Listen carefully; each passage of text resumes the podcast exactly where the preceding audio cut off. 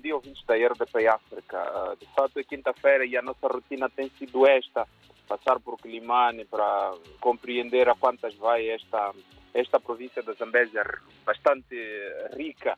E por falar de riqueza, deixa-me só dizer que uh, neste momento acontece nos espaços do Conselho Autárquico de Climane a entrega de vários meios uh, do setor de saneamento eh, e urbanização aqui na autarquia de Climane, estamos a falar de máquinas e viaturas e também uh, outro equipamento ligado à sucção. Uh, esta entrega está a ser feita pelo edil de Climane, Manuel de Araújo, um, numa cerimônia bastante pomposa. Os meios, segundo o que o DESE sabe, que vão melhorar, visam melhorar digamos, a componente de saneamento. É preciso frisar que nos últimos tempos a cidade de Climane, tal como outras deste país, tem estado banhado de algum lixo e, e isto está a trazer, eh, digamos, não na Zambésia oficialmente, em Climane não temos uma situação, digamos, de declaração de cólera, mas um pouco pelo país já se fala e já há casos de cólera, até de óbitos, por isso as autarquias também vão se preparando para fazer face a este,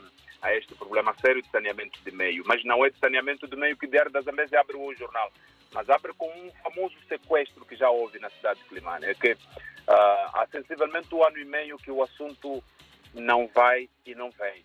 E na semana passada, ah, através de um ofício, o Diário da Zambesa solicitou informação ao Ministério Público e na resposta eh, da carta que, fizemos, a Procuradoria Provincial da Zambesa diz que sim, houve registro e há um processo de instrução preparatória que visa compreender os mistérios deste, deste sequestro de um empresário jovem local eh, que abalou certamente a, a, cidade e a província da Zambésia, visto que é um meio, digamos, pequeno e o, o, este, este sequestro está a trazer algum celeuma no seio de, das pessoas que acompanham o dia a dia eh, da, da, política, economia e sociedade nesta praça. Esta é a manchete fotográfica que abre o Diário da Zambésia, mas também é possível ver hoje que a Unilicungo vai promover um uma capacitação, uma formação uh, a mulheres que praticam o negócio informal. A ideia é capacitá-las a, a, compreender os moldes do negócio informal,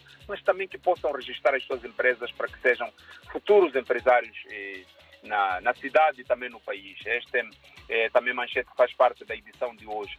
Uh, há dias falamos de um assunto sobre o GURUE, o Instituto Nacional de Ação Social, uma entidade vocacionada na prestação de serviços às pessoas carenciadas, depois de tanta pressão, finalmente já está a pagar os subsídios da Covid. É que em Gurue, um pouco a norte, a, a chamada Suíça de África, andou em delírio, a população uh, quase que invadia os escritores, as instalações do Instituto Nacional eh, de Ação Social, devido a, este, a esta falta de pagamento dos subsídios a que tem direito. Finalmente o INAS veio ao público e ao Diário da Zambésia explicando que os subsídios estão a ser pagos e, e, o problema aparentemente está resolvido. Continua a grande dor de cabeça da energia elétrica. Nos últimos tempos, a cidade de Climane está a registrar alguns momentos conturbados de energia. Cerca de 15 mil clientes ficaram privados de energia elétrica uh, antes de ontem e ontem ainda os problemas continuam e o Diário da Zambésia traz aqui uh, todos os contornos sobre este assunto que vale a pena ver.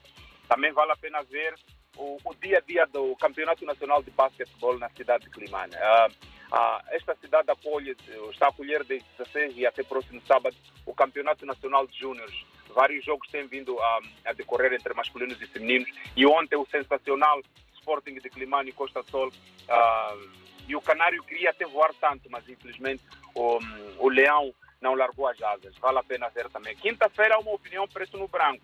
E esta opinião preto no branco fala da agressão a um jornalista. Um crime uh, que aconteceu no distrito de Milange. Um repórter da rádio comunitária Tundini foi agredido supostamente por agentes da polícia. É um assunto que vale a pena ver, que vai fazer muita manga nos próximos tempos. David? e ouvintes da RDP África. Voltamos na próxima quinta-feira, se Deus quiser, claro. Até lá, um abraço.